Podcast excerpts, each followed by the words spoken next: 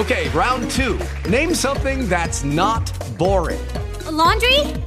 Ooh, a book club. Computer solitaire, huh? Ah, oh, sorry, we were looking for Chumba Casino. That's right. ChumbaCasino.com has over 100 casino style games. Join today and play for free for your chance to redeem some serious prizes. ChumbaCasino.com. No purchase necessary. Full prohibited by law. 18 plus terms and conditions apply. See website for details. Il Duomo di Modena. Dobbiamo dire una cosa, i nostri credits. Dobbiamo molto alla professoressa Zaira Chiaese che ha pubblicato online delle slide e che noi stiamo usando, useremo stasera proprio come questa. No? Spesso insomma ci sono stati dei professori di storia dell'arte eh, che hanno condiviso i loro lavori eh, appunto sulla rete e noi eh, come al solito vogliamo apprezzare, valorizzare questo, questo lavoro e fare il nostro viaggio alla scoperta di questo capolavoro del romanico, capolavoro dell'architettura romanica che è appunto il Duomo di Modena. Il periodo di costruzione è stata innalzata dal 1099 in onore al patrono di, di, di Modena, San Geminiano, che era un vescovo del 300, nato, l'abbiamo spiegato la volta scorsa, nel 313, quindi quasi coetaneo di Ambrogio. Tra l'altro lui era molto amico di Ambrogio ed era veramente in grande sintonia con lui. Avevano tutti e due, ad esempio, uno, come scopo, uno degli scopi principali, quello di combattere l'eresia degli ariani e di affermare potentemente il potere dei vescovi e anche diciamo, il potere religioso su quello temporale. Sono dei personaggi emblematici perché a partire da questo momento in poi i vescovi saranno un punto di riferimento per le città, per i comuni. A Modena, ad esempio, c'è sempre stato un buon rapporto tra il vescovo e la cittadinanza, è il popolo e quindi in maniera anche abbastanza naturale si è slittati, diciamo così, da un potere comunque nelle mani del vescovo, perché così avveniva ad esempio nel periodo dell'Alto Medioevo, a un potere che mano a mano è andato sempre più nelle mani dei ricchi modenesi che hanno reso sempre più autonomo questo comune, soprattutto dall'imperatore, perché ai modenesi non piaceva molto l'ingerenza dell'imperatore. Ecco, la basilica, o meglio, scusate, la cattedrale, perché cattedrale? Per via della cattedra appunto del vescovo, sede del vescovo, dove c'è la sua cattedra, la sedia dove anche eh, lui eh, sedeva. È stata in realtà, è vero, iniziata nel 1099, ma poi ci sono state tante maestranze, tra le quali soprattutto dobbiamo ricordare i maestri campionesi, per cui di fatto la costruzione è terminata intorno al XV secolo ed è stata fortunosamente risparmiata dal terremoto del 1117. Anche recentemente, ricorderete, c'è stato un terremoto a Modena, nel Modenesi. I maestri campionesi hanno fatto questo, ad esempio, questo fantastico rosone che è molto importante, molto significativo, perché come vedete al centro del rosone c'è una croce, come dire quindi che Cristo, oh mamma mia, qui eh, non so cosa è successo al file. Ecco, stavo dicendo Cristo è al centro, è al centro della realtà e tutto poggia su Cristo e questo è rappresentato dal, dai raggi del rosone che sono in realtà, se uno riesce a vederli, perché sono un po' in piccolo qua, noi che li abbiamo visti proprio di persona ce l'hanno fatto notare, sono delle colonne. Quindi la costruzione, tra virgolette, del mondo ha al suo centro Cristo. La, uh, la, costruzione fu voluta dalla comunità cittadina e da Matilde di Canossa, altro personaggio con il quale il, il popolo modenese era molto in sintonia, Matilde di Canossa. Ecco, voi dovete sapere una cosa, che quando si facevano delle basiliche, delle cattedrali come questa nel 1099, più delle volte Nessuno pensava o badava a chi era l'architetto, a chi era lo scultore. Quello era un periodo, era un momento in cui si concepivano queste opere come il frutto di una comunità. anche di una comunità di artisti nei quali non, non doveva emergere eh, l'individualità dell'uno piuttosto che dell'altro. Ebbene, qui però c'è un'eccezione. Noi sappiamo il nome sia dell'architetto che Lanfranco, tant'è vero che questa via che si intravede, no? Vedete questo muro in arancione? Fa parte proprio della via Lanfranco. Sappiamo il nome dell'architetto, insomma. Oppure sappiamo il nome dello scultore, no? E questo è già indice di una civiltà avanzata. Modena, l'abbiamo già detto la volta scorsa, insieme a Bologna, insieme a tante altre città e comuni, ma anche in Lombardia, pensate a Bergamo, è all'avanguardia, ad esempio anche nella valorizzazione dell'estro e del genio artistico, tanto che si fanno esplicitamente i nomi dello scultore e dell'architetto. L'atto di fondazione risale al 23 maggio del 1099 su una cattedrale antica preesistente. È uno dei pochissimi edifici di cui si conoscono sia l'architetto che è Lanfranco, sia lo scultore che è Viligelmo. La facciata è in marmo bianco e rosa. I nostri amici modenesi che ce l'hanno spiegata però ci hanno detto state molto attenti, dovete ricordare che anche il ritrovamento di un cimitero romano quindi dell'epoca romana, favorì la costruzione del Duomo, perché da quel cimitero si presero molte lastre, lastre di marmo e tante volte queste lastre di marmo belle levigate sulle facciate di questo Duomo nascondono un'altra parte, la parte opposta, addirittura certe volte scolpita, come è avvenuto ed è testimoniato appunto da alcuni lavori ritrovamenti. Eh, perché erano lastre spesso prese magari da tombe o da bassorilievi eh, romani.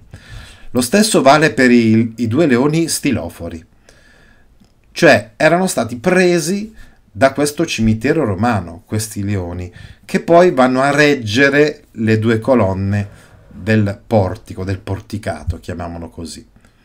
Ecco perché sono chiamati leoni stilofori, perché portano foro la stilos, cioè portano la colonna. Sono stati aggiunti, dicevamo, ve l'ho già spiegato prima, il rosone dai maestri campionesi, il campanile, le guglie centrali, la facciata a capanna composita, che poi vedremo avrà anche un altro nome da un punto di vista tecnico, viene chiamata anche a saliente o salienti, presenta una divisione in tre parti che sono scandite da contrafforti. Questi sono i contrafforti. Le arcate cieche, parte inferiore della facciata, due arcate cieche ai lati e tre arcate cieche al centro. Le trifore che creano loggette percorribili. Qua ci sono delle loggette sulle quali è possibile passeggiare. È possibile arrivarci a queste loggette e passeggiare sopra e avere una visione dall'alto della piazza. Concluse nel protiro, che corrispondono ai matronei interni. Ecco il protiro. Quindi questa parte che è quasi, diciamo, una parte di atrio, possiamo dire, no? rientrante. Sulla facciata si trovano anche quattro lastre decorate, ecco, questi fantastici bassorilievi realizzati da Viligelmo e poi una lastra con l'iscrizione in cui compare proprio il nome dello scultore. La decorazione della facciata continua nella, par- nella parte laterale della chiesa. Ecco, noterete che questi quattro bassorilievi non si trovano tutti allo stesso livello. Lì avremo poi le nostre due famose interpretazioni. Secondo, infatti, una versione, diciamo così, dei critici, in realtà tutte queste lastre dovevano essere sulla stessa linea, poi invece queste altre due sono state spostate rialzate nel momento in cui si sono creati i due portali laterali che non c'erano effettivamente all'inizio. Altri invece sostengono che erano già progettate per essere non tutte e quattro sulla stessa linea. Ecco, interessante il fatto che questa facciata la si può praticamente inserire in un quadrato. Attenzione, questo aspetto vi fa capire, tra virgolette, la classicità. Tant'è vero che per i medievali, romanico voleva dire anche questo, cioè fare qualcosa che aveva i romani come punto di riferimento. Sappiatelo, ecco. I portali sono tre, corrispondenti alle tre navate interne. Il rosone è stato inserito alla fine del XII secolo, 1180, 1190, 1170. Arrivano, ve l'ho già spiegato prima, questi maestri campionesi. Ai contrafforti esterni corrisponde la ripartizione in campate tramite i pilastri a fascio dell'interno. Dove ci sono questi contrafforti esterni, all'interno ci sono i pilastri. Il triforio. La facciata è percorsa da un triforio, questa galleria praticabile, chiamata così triforio proprio per la presenza di tutte queste trifore. Le trifore sono finestre divise in tre parti da due colonnine. Come vedete, le trifole, trifore scusate, laterali sono più ampie, quelle invece centrali a fianco al protiro sono un po' più ristrette. Eccolo qui un'altra fotografia del Duomo dove si capisce ancora meglio come la facciata la si possa iscrivere in un quadrato perfetto. Ecco, l'esterno, l'abbiamo già detto, riflette la scansione modulare dell'interno. Ecco, le arcate cieche sono in corrispondenza del matroneo, cioè all'interno c'è una zona no, che viene chiamata così matroneo perché teoricamente riservata alle donne. I contrafforti costruiti da pietre, materiale di spoglio, ecco, il discorso che vi facevo prima, cosa vuol dire materiale di spoglio? cioè materiale che è stato preso e sottratto da scavi, è sottratto da cimiteri o addirittura in certi casi anche templi, mi dicevano a Modena soprattutto cimiteri romani, ma in altri casi spesso c'era stata spoliazione di templi pagani per costruire, diciamo tra virgolette, templi cristiani, cioè le chiese. Il protiro elegante, gli elementi classicheggianti del linguaggio architettonico sono i pausati intervalli ritmici che impostano una struttura modulare. Questo è un esempio, un modello di architettura romanica, ma ve l'ho già fatto vedere chiaramente, ve lo faccio vedere anche in questa slide con questo bel quadrato, che strizzano l'occhio però alla romana, architettura romanica che strizza l'occhio a quella romana, cioè a quella classica. Oh, eccola qui la lastra, in cui si parla espre- espressamente, per esempio, di Viligelmo, mentre invece di Lanfranco si parla in un'iscrizione nell'abside, quindi interna alla chiesa. Lì, in quell'iscrizione che cita Lanfranco, eccolo qua Lanfranco, in una miniatura medievale, che è l'architetto, famoso per ingegno sapiente e esperto, che dirige piccoli gruppi di magisteri, di maestri, gli operari e gli artifices con capacità tecniche distinte. Organizza il lavoro in settori diversi, dalla cui aggregazione di tutti questi settori nasce l'edificio. Viligelmo, il grande scultore, che è il più grande scultore di quest'epoca romanica insieme a Benedetto Antelami, che potrete ammirare invece a Parma, che è ricordato in questa iscrizione nella facciata, quindi iscrizione esterna, con un distico elegiaco. Di quanto onore tu sia degno, o Viligelmo, tra gli scultori, e ora reso manifesto dalla tua scultura. Enoch ed Elia, eccoli qua, i due, i due profeti, che non conobbero la morte, come a dire significativamente, che anche Viligelmo non conoscerà la morte. La sua arte sarà perenne, rimarrà per sempre sostengono l'iscrizione. Particolari artifices sono gli scultori che solo in un secondo momento diventano artisti autonomi, costituiti in dinastie familiari che lavorano per altari, pulpiti, plutei, transenne. È ad esempio il caso di Anselmo da Campione che realizza il pontile che vedremo adesso. Il pontile si trova invece all'interno della Chiesa. Proprio oggi ho visitato il Museo Diocesano eh, diciamo di, di, Milano e anche lì ci sono molti manufatti dei maestri campionesi, poi ci sono i maestri comaccini. Eccola qua, il distico. Eh? Adesso non si legge molto bene, però è più o meno interscultores quanto uh, spiritus onore et clare eh, tua cultura per la tua diciamo famosa eh, no, uh, è, qui no, è clare è, è, fla, è famoso è chiaro ora o vi Gelmo quanto tu sia degno di onore uh, per le tue opere scul- eh, scolpite tua scultura tua scultura è ablativo come vedete questo distico si trova alla fine di questa iscrizione.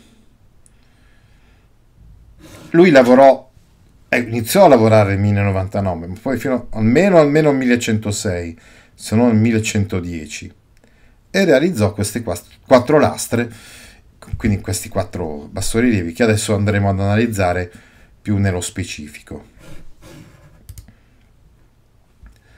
Prima di parlare di questo, però, dobbiamo dire che cosa caratterizza la scultura romanica. Ad esempio, per cosa viene usata? Viene usata per le facciate, come appunto abbiamo, vedremo questi bassorilievi, queste lastre, ma anche i portali, e qui ancora lavora Viligelmo per i portali del Duomo di Modena, gli arredi sacri, le rilegature di testi sacri, oppure i capitelli, come possiamo vedere qua. Svolgeva una funzione didattica, infatti viene utilizzata per comunicare dei concetti, per raccontare storie sacre, per commuovere e incutere timore al fedele, che molto spesso è analfabeta. Questa scultura parla come fosse una sorta di libro vivente, di libro uh, visibile uh, e comprensibile da tutti, anche da parte di coloro che sono analfabeti. Attenzione però a questi leoni che abbiamo detto in realtà sono o di origine romana o di copia, diciamo, da originali romani. Le figure di Virigelmo appaiono sempre ben inserite nello spazio, però deformate nei loro particolari anatomici, perché quando uno scultore romanico, cioè di quest'epoca, faceva una scultura, a lui interessava appunto insegnare, era una scultura didascalica, farsi capire dalla gente e quindi spesso amplificava a dismisura in maniera sproporzionata alcune parti, quali i volti o le mani, che sono particolarmente espressive e quindi potevano essere utili per una storia, per raccontare una storia, per far vedere, per raffigurare queste scene.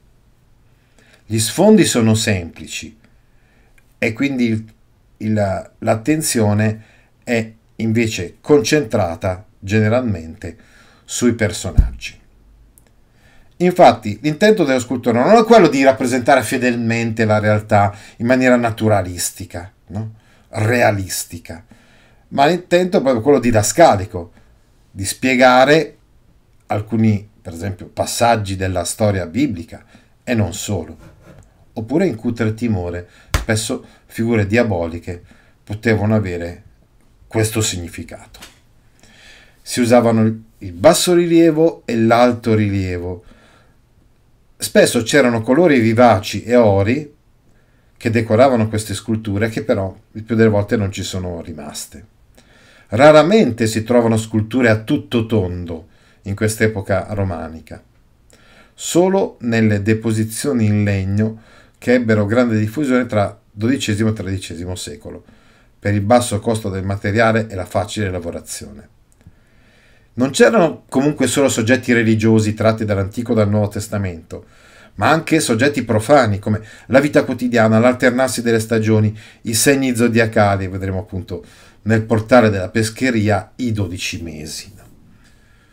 Oppure soggetti floreali e geometrici, anche in alcuni portali ci sono delle vere e proprie decorazioni quindi stilizzate magari in certi casi, raffigurazione appunto di fiori o di piante o di arbusti che si intrecciano, di matrice classica o di matrice bizantina, in generale orientale, lo sappiamo bene, che in Oriente c'era molto questo gusto della decorazione, ma anche soggetti di carattere bestiario, quindi mostri, diavoli, animali esotici, animali fantastici. Allora andiamo finalmente ad analizzare questi bassorilievi che si trovano sulla facciata della cattedrale di San Geminiano a Modena. La Genesi, il primo dei 46 libri che compongono l'Antico Testamento, ha ispirato Viligelmo. Questi sono i quattro lastroni. Nel primo, come vediamo, quindi la creazione dell'uomo, la creazione della donna, della donna e il peccato originale. Nel secondo lastrone, il rimprovero di Dio, la cacciata dal paradiso terrestre, Adamo ed Eva che sono costretti a lavorare duramente dopo, dopo questa cacciata. Poi nel terzo lastrone la vicenda di Caino e Abele, il sacrificio di Caino qua e il sacrificio di Abele qua a sinistra, la morte, l'uccisione di, di Abele da parte eh, di Caino e il rimprovero, che però è un rimprovero molto, come dire, ricco anche di perdono nei confronti di Caino, perché Dio comunque eh, appoggia la sua mano sulla spalla di Caino, la morte di Caino e l'arca di Noè e Noè e i suoi figli Sem, Cam e Yafet nell'ultimo lastrone, il quarto. Andiamo adesso li abbiamo sintetizzati così molto rapidamente. Adesso andiamo ad analizzarli ad uno ad uno, sempre aiutati dalla professoressa Zaira Chiaese, soprattutto il primo. La scultura ha una parte importante nelle architetture. Certe volte sono proprio gli scultori a dirigere il cantiere. Ecco, stavamo dicendo che non si scelgono solamente temi sacri, ma anche motivi allegorici, simbolici e profani, favole, proverbi, sculture inquietanti con animali, mostri, gargoyle, diavoli, no? Oppure immagini della vita quotidiana, attività dei campi o delle botteghe.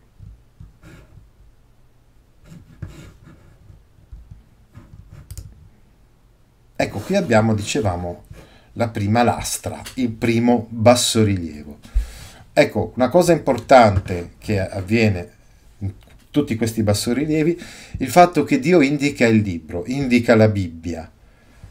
E quindi diciamo che eh, anzitutto è dentro una mandola che rappresenta la perfezione divina, sorretta da due angeli, e fa capire che il il suo messaggio passa attraverso il libro, passa attraverso la Bibbia. Dio benedice Adamo, Adamo se lo osserviamo, lo possiamo intuire anche così, se non è così eh, grande la nostra slide eh, nei particolari, Adamo ha una, un'immagine, diciamo, che è molto simile a quella di Dio. Infatti, Dio crea Adamo a sua immagine e somiglianza, mentre la donna dalla costola, esce proprio dalla costola eh, di Adamo. E poi infine abbiamo il peccato originale, che è il primo momento in cui Adamo ed Eva accor- hanno vergogna, provano vergogna e si accorgono di essere nudi. Prima lo vedete, assolutamente non si erano accorti di questo. Il bassorilievo è collocato sopra il portale minore di sinistra. È suddiviso il bassorilievo da 10 arcatelle a tutto sesto e romanico e caratterizzato proprio da questi archi a tutto sesto. E si distingue quindi dal gotico dove generalmente abbiamo invece il sesto acuto. Eccole le tre scene, le possiamo suddividere, noi le abbiamo fatto con queste barre rosse, in realtà Virigelmo ha usato come delle colonnine per suddividere quasi come fossero del, dei fumetti, insomma, mh, dei rettangoli di fumetti, no? perché abbiamo detto questa, questa scultura aveva un forte valore didascalico e doveva essere compresa anche dalla gente più semplice.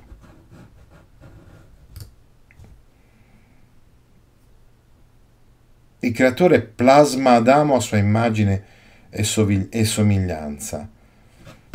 Ci sono comunque delle differenze. È vero che il volto è simile, però quello del padre è più netto, nitido, pulito. No?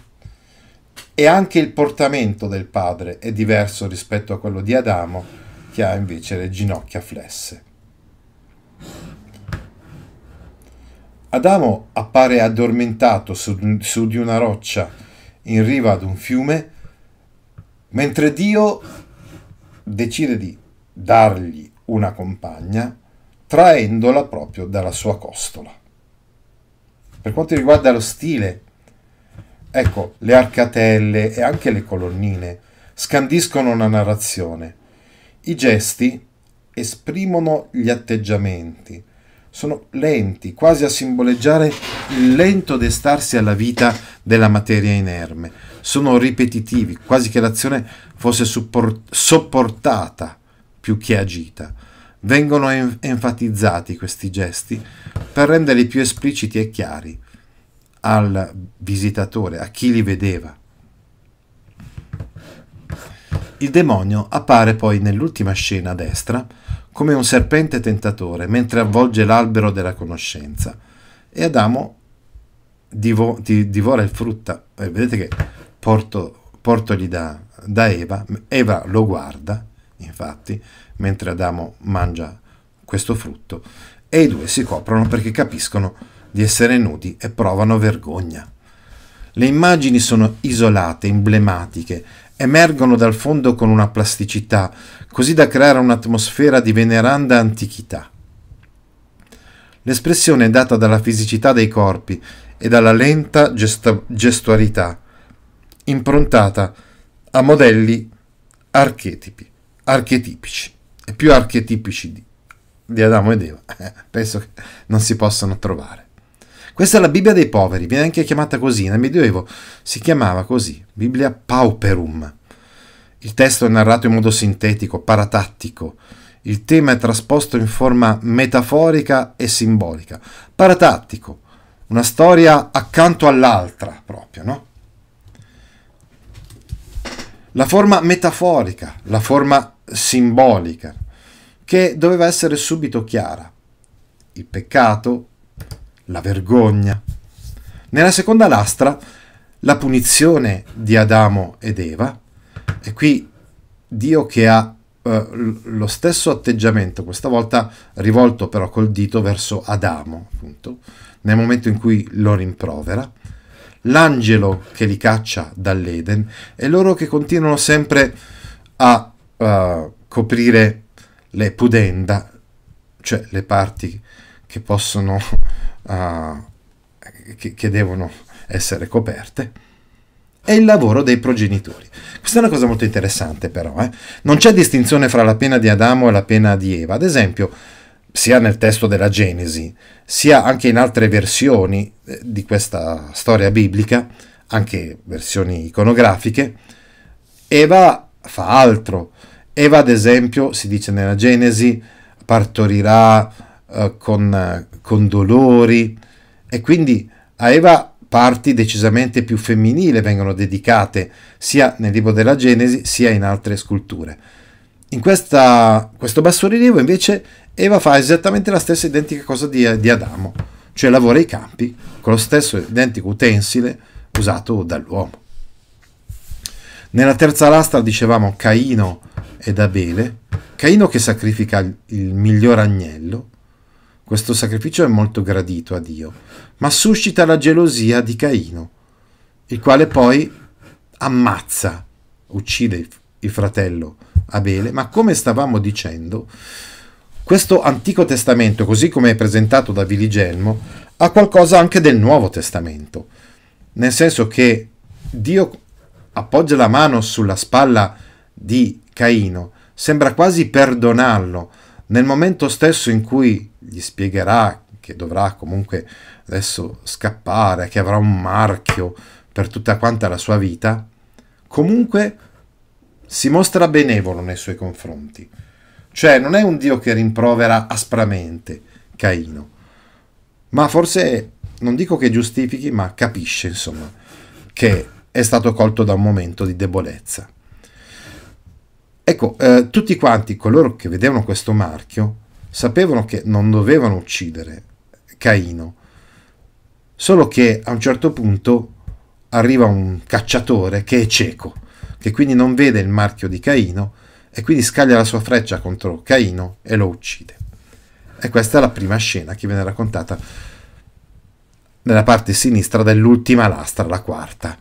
Poi nella parte destra l'arca di Noè, dove significativamente Noè guarda verso destra, quindi guarda verso il futuro, mentre forse sua moglie guarda un po' indietro, il passato.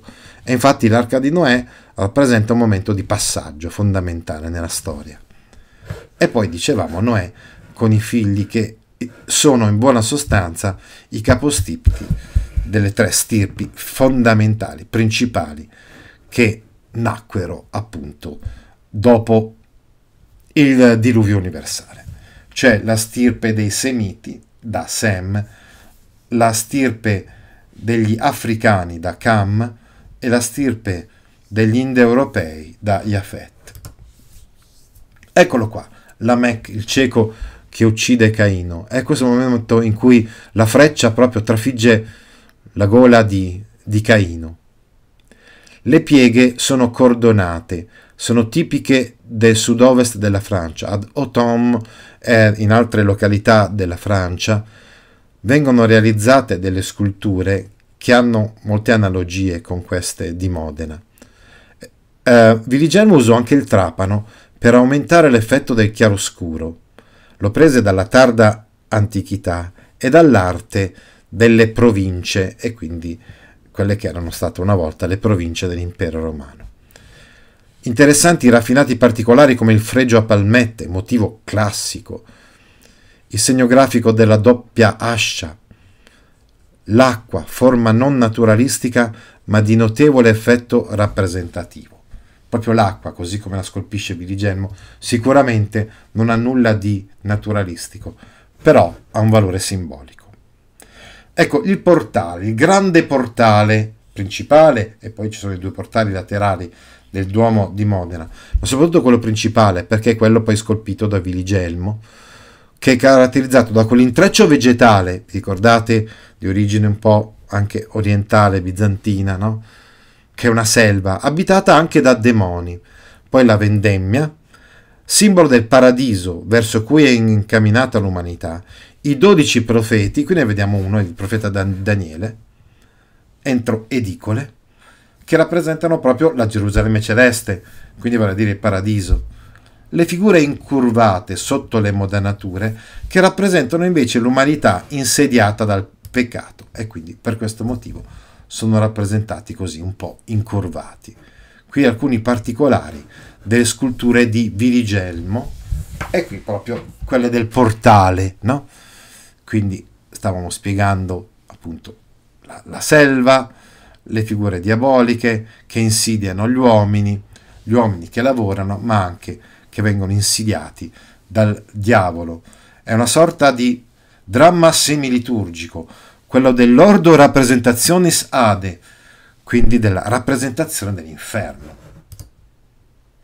che doveva avere un, un valore, l'ho già spiegato, diciamo didascalico, cioè doveva incutere timore nel, nei visitatori, eh, nel popolo, affinché capissero a quali tormenti sarebbero andati incontro se avessero continuato la loro vita di, pe- di peccato.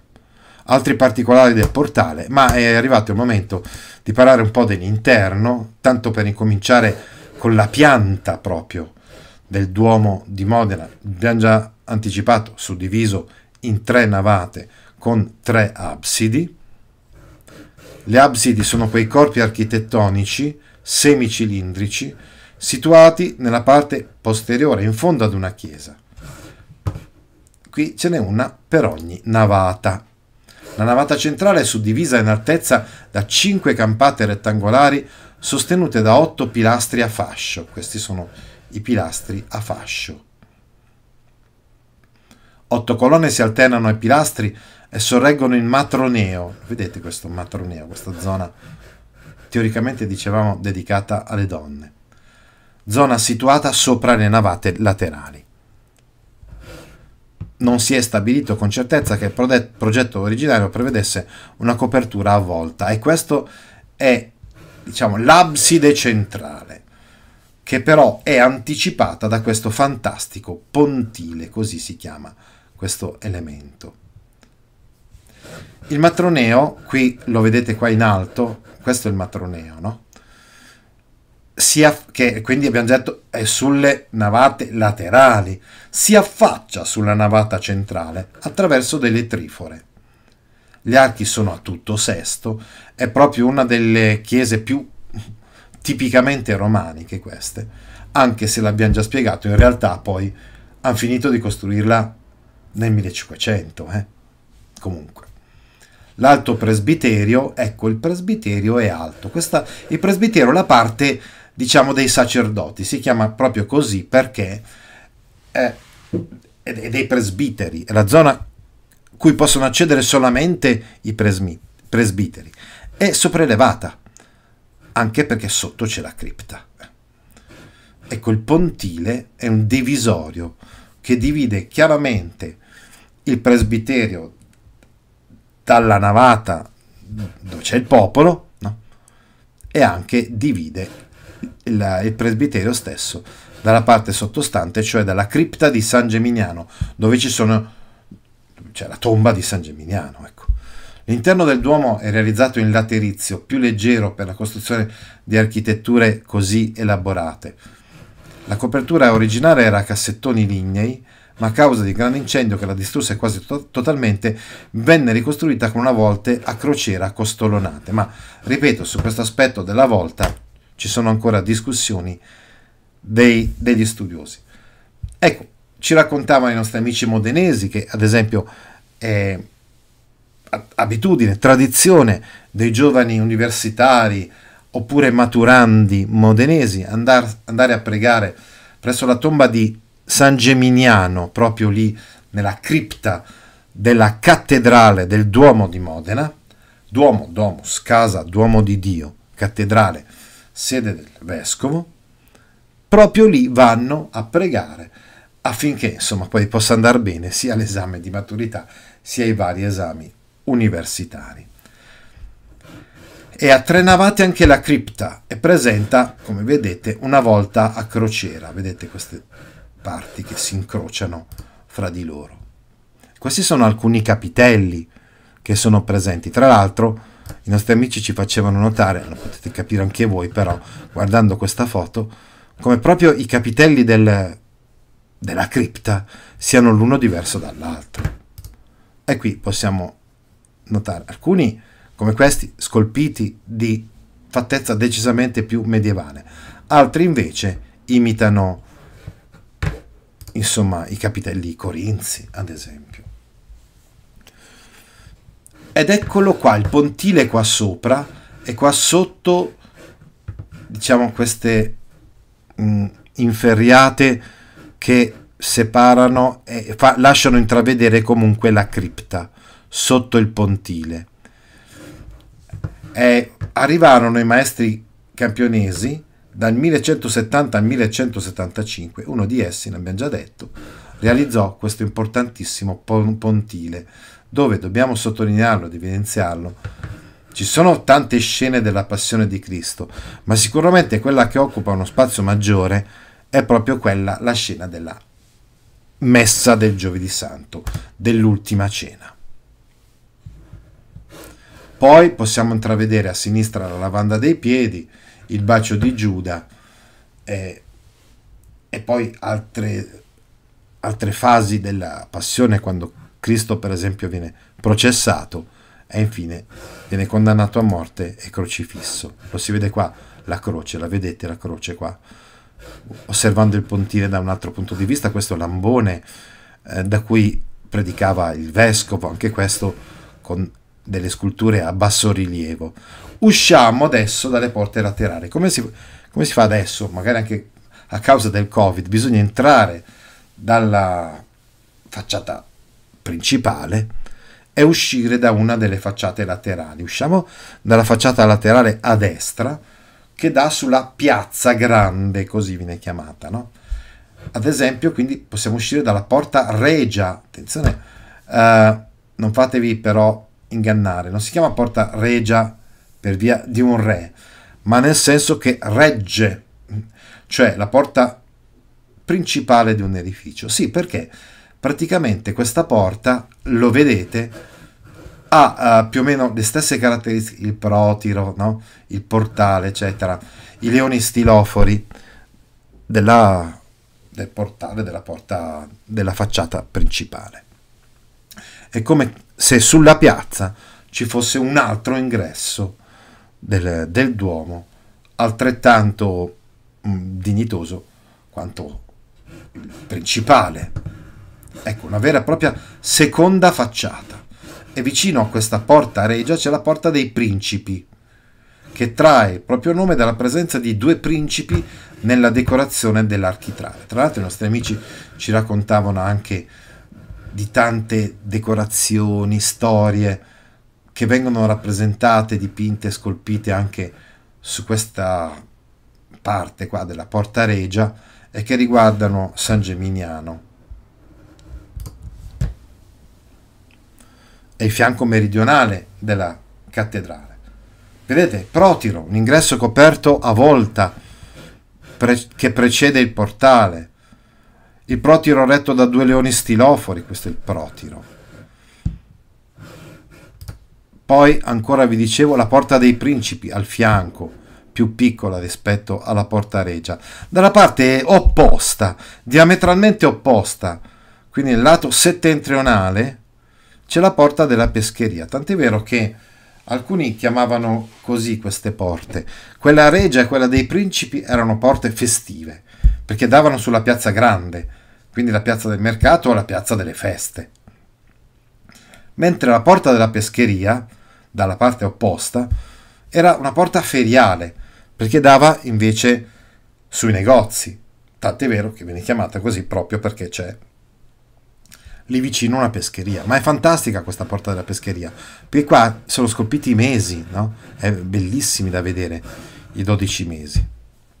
Eccola qua, infatti la spiegazione, no?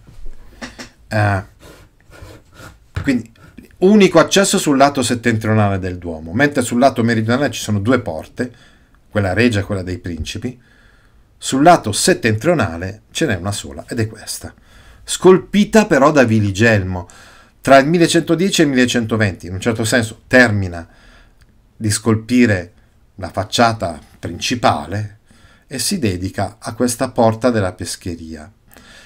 Anche questa porta della pescheria è un vero e proprio libro di pietra per il popolo analfabeta. Anche questa è ricca di significati, di allegorie, quindi di mostri, di animali, bestiali, questi li potete già intravedere qua, no? E poi soprattutto, uh, vi dicevo, la storia dei mesi che si trova qui a fianco, nella parte inferiore del portale della pescheria. Accanto all'opera di Virigelmo c'è il maestro delle metope, che realizza delle lastre in alto rilievo di mostri, personaggi in insolite posizioni che dovevano decorare la sommità esterna dell'edificio, un po' come viene al Duomo di Milano. Questi scultori facevano delle sculture fantastiche, bellissime, originalissime, certe volte anche, come questo maestro delle metope, lontanissime dall'occhio dell'uomo, del, del visitatore. A differenza, abbiamo visto dei lastroni che invece erano proprio vicini, no? a chi, al popolo che passava e, doveva, e poteva vederli. Eccole qua, vedete la porta dei principi, la porta regia e eh, le stiamo guardando dalla prospettiva della piazza grande. Siamo vicini alla statua della Bona Bonissima, ve la ricordate? La statua che si trova all'angolo del palazzo comunale. Proviamo a immaginare di, di essere più o meno in quella zona, no? E da lì vediamo la piazza e quindi la facciata meridionale della chiesa. Anche qui tante trifore con l'oggetto percorribili. Oh mamma, siamo già arrivati alla fine del nostro percorso. Eh sì, eh, perché poi qui dovete immaginare c'è l'abside qua dietro, dove ci sono quelle misure eh, che eh, abbiamo visto la volta scorsa, misura della pertica, misura del passo, misura del coppo, misura delle varie pietre, no? E poi, appunto, qui potete immaginare sulla destra il palazzo comunale con la pietra rengaria e appunto vi dicevo più o meno dal punto di vista da cui stiamo osservando questa piazza e questo lato meridionale della, della chiesa, la statua della Bona Bonissima. Mi sembra di aver detto tutto o quasi tutto. Forse non abbiamo detto la cosa fondamentale. Questa è comunque un'opera voluta dal popolo, voluta dalla gente di Modena, finanziata dalla gente di Modena.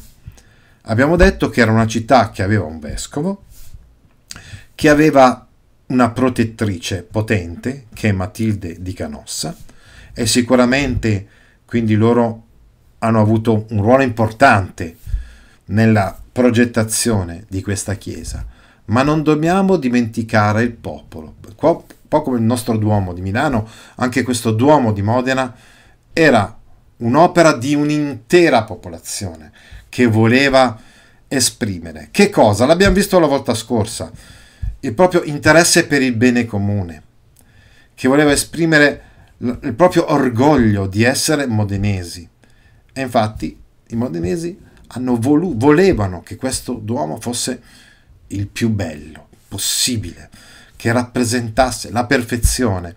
Abbiamo già visto le mandorle e i cerchi, quindi anche gli archi a tutto sesto, rappresentano proprio, oserei dire quasi romanamente, la perfezione, perché l'abbiamo spiegato la volta scorsa Modena era la mutina romana, c'era una città romana. I modenesi, come stavo spiegando, poco prima di innalzare questo duomo, scoprono dei cimiteri romani. Li valorizzano a modo loro, certe volte anche, come avevo spiegato, anche rubando tanto da questi cimiteri eh, romani, però copiando anche molto da loro. Quindi, l'esempio di questi leoni cioè, non so se mi sono spiegato, di quel quadrato, no? Cioè, di questa perfezione che proprio voglio, loro vogliono rendere a testimonianza di quello che è esattamente il contrario di quello che noi pensiamo quando pensiamo al Medioevo. Pensiamo al Medioevo come qualcosa di buio, oscuro, lontano dalla romanità, eccetera, eccetera. Per, per i medievali, l'ho detto, l'ho spiegato chiaramente, il romanico era proprio la continuità con il mondo classico, con il mondo romano.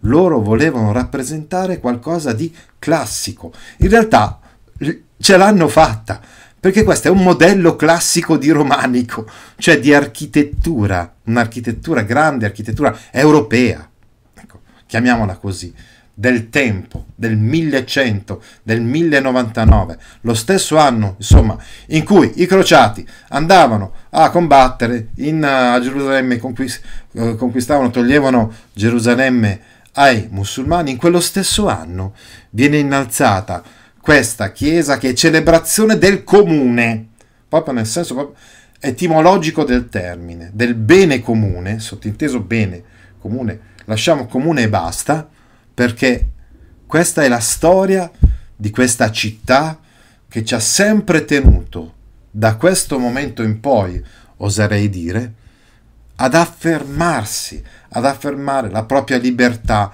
la propria autonomia, la propria grandezza nella sua piccolezza. Ecco, piccola città, bastardo posto, dice Guccini, riferito a Modena. Noi potremmo dire provocatoriamente città piccola ma grande, magari anche un po' bastarda, non lo so, però di un bastardo che poi diventa classico. ecco, mettiamola in questi tempi. Ho trovato un po' una formula per terminare in maniera abbastanza originale questo, questo nostro incontro sul Duomo di Modena. Spero di avervi fatto capire comunque la grandezza insomma, di, di questa chiesa eh, che poi però è da visitare in maniera anche più approfondita. Non abbiamo visto tante tante cose carine, come ad esempio nella chiesa quelle rappresentazioni iconografiche delle storie di San Gimignano che salva, per esempio. Un povero popolano che stava cadendo dalla torre, la famosa torre della ghirlandina che si trova qua dietro. Uno stava proprio cadendo da questa torre e il vescovo San Gimignano gli ha salvato la vita. Bene, è terminato il nostro incontro sul Duomo di Modena. Andiamo a leggere i commenti dei nostri amici. Si chiama presbiterio proprio perché i presbiteri... Uh, no, i presbiti, no, presbiti, presbiteri, no. No, ecco, in, in greco indicano, si indicano gli anziani, eh, piuttosto che... Non so se poi... Uh, magari questo, que, eh, questo termine è stato poi usato in ottica, in oftalmologia, diciamo, con un significato eh, diverso. Ma eh, è appunto nella storia della, nella Chiesa, presbitero, da presbyteroi in greco, è l'anziano cui è affidato il governo della comunità, quindi gli investiti di dignità sacerdotale quindi i sacerdoti, che sono gli unici che possono entrare nel presbiterio. Nel presbiterio, quando ci sono le celebrazioni eucaristiche, possono entrare solo ed esclusivamente i presbiteri. Oh, prete in realtà è solo abbreviazione di presbitero. Non so se mi sono spiegato. Eh? Poi abbiamo altri termini, parroco, curato, eccetera, eccetera. Ma il termine originario, quello greco, appunto presbyteroi, eccolo qua. Presbitero deriva dal greco presbyteros, che è propriamente il comparativo di presbius, che vuol dire anziano. Quindi questa è l'origine, l'etimologia del termine. Se poi gli ottici o gli oftalmologi, eh, non so, hanno intendo dire insomma quelli che, che si occupano di, di ottica, hanno usato questo termine con un altro significato, ma sappiate che originariamente il termine presbyteros vuol dire più anziano letteralmente. Se presbyus vuol dire vecchio, anziano in greco, presbyteros vuol dire più anziano. È la cosiddetta semantica cristiana, no? Episcopos, no? sentinella, che poi diventa il vescovo, no? E tantissimi altri termini, insomma, derivati dal greco e dal latino, che hanno assunto un significato diverso nella semantica cristiana, cioè nel modo di dare un significato alle cose, tipico del cristianesimo dei primi secoli. Altre domande? Vediamo. La vorrei visitare, sì, assolutamente la cattedrale di Modena, detta anche Duomo di Modena, è una chiesa assolutamente da vedere, la consiglio a tutti quanti, come in generale la città di Modena.